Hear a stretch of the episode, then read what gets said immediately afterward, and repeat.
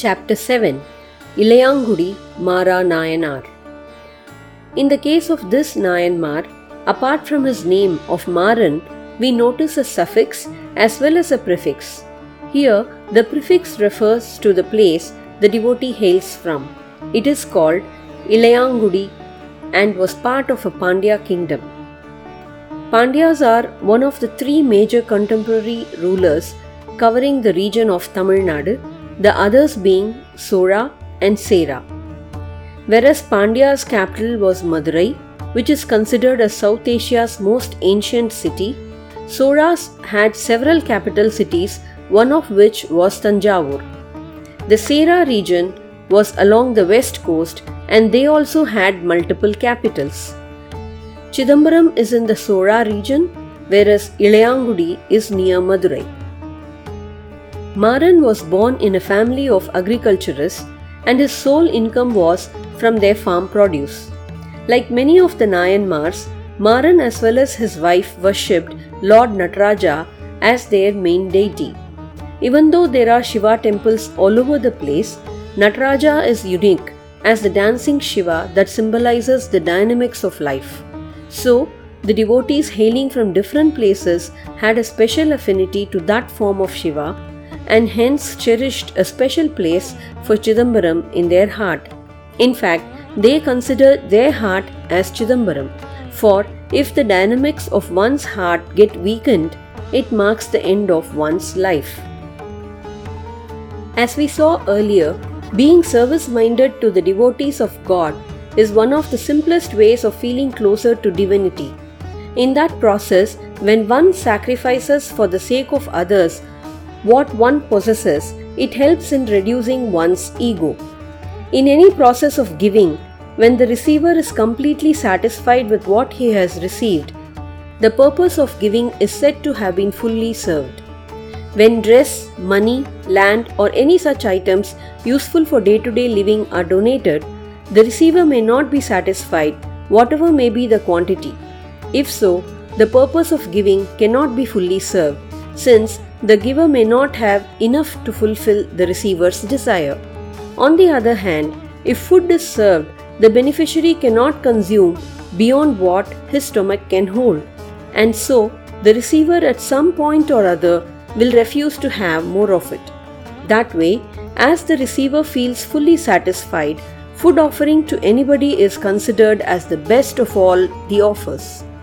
In ancient times of India, there were no hotels or restaurants, and so public choultries and private offers by individuals were the only facilities available for travelers in general and pilgrims in particular.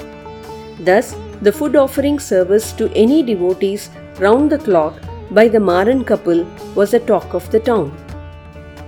Pleased with such a yeoman service rendered to his devotees for a long time by Marans, Lord Shiva decided that the couple had done their best in their lifetime and that they were qualified to move over to Kailash. So Shiva saw to it that their wealth got progressively reduced over time.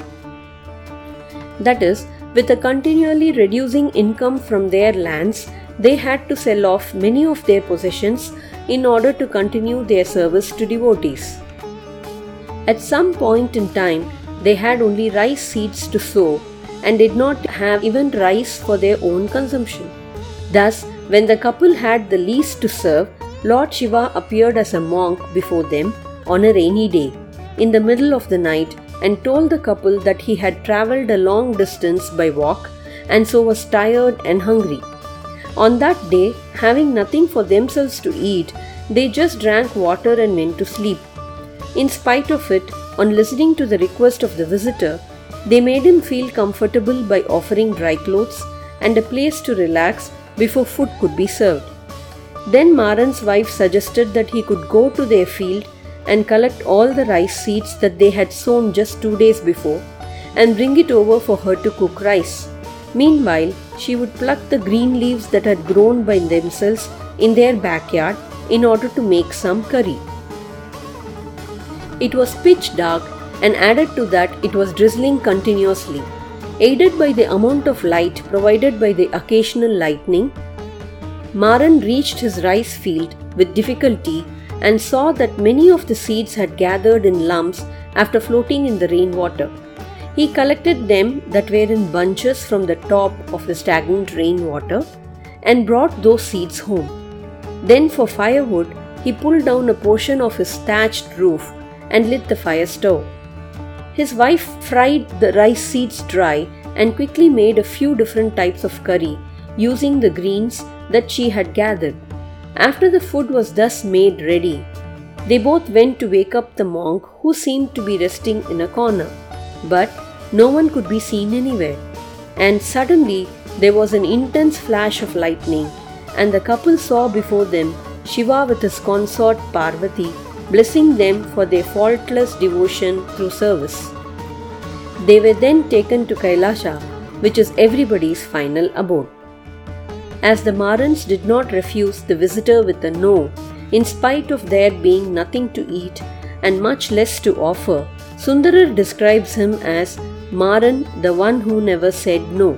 Such was the greatness of this devotee.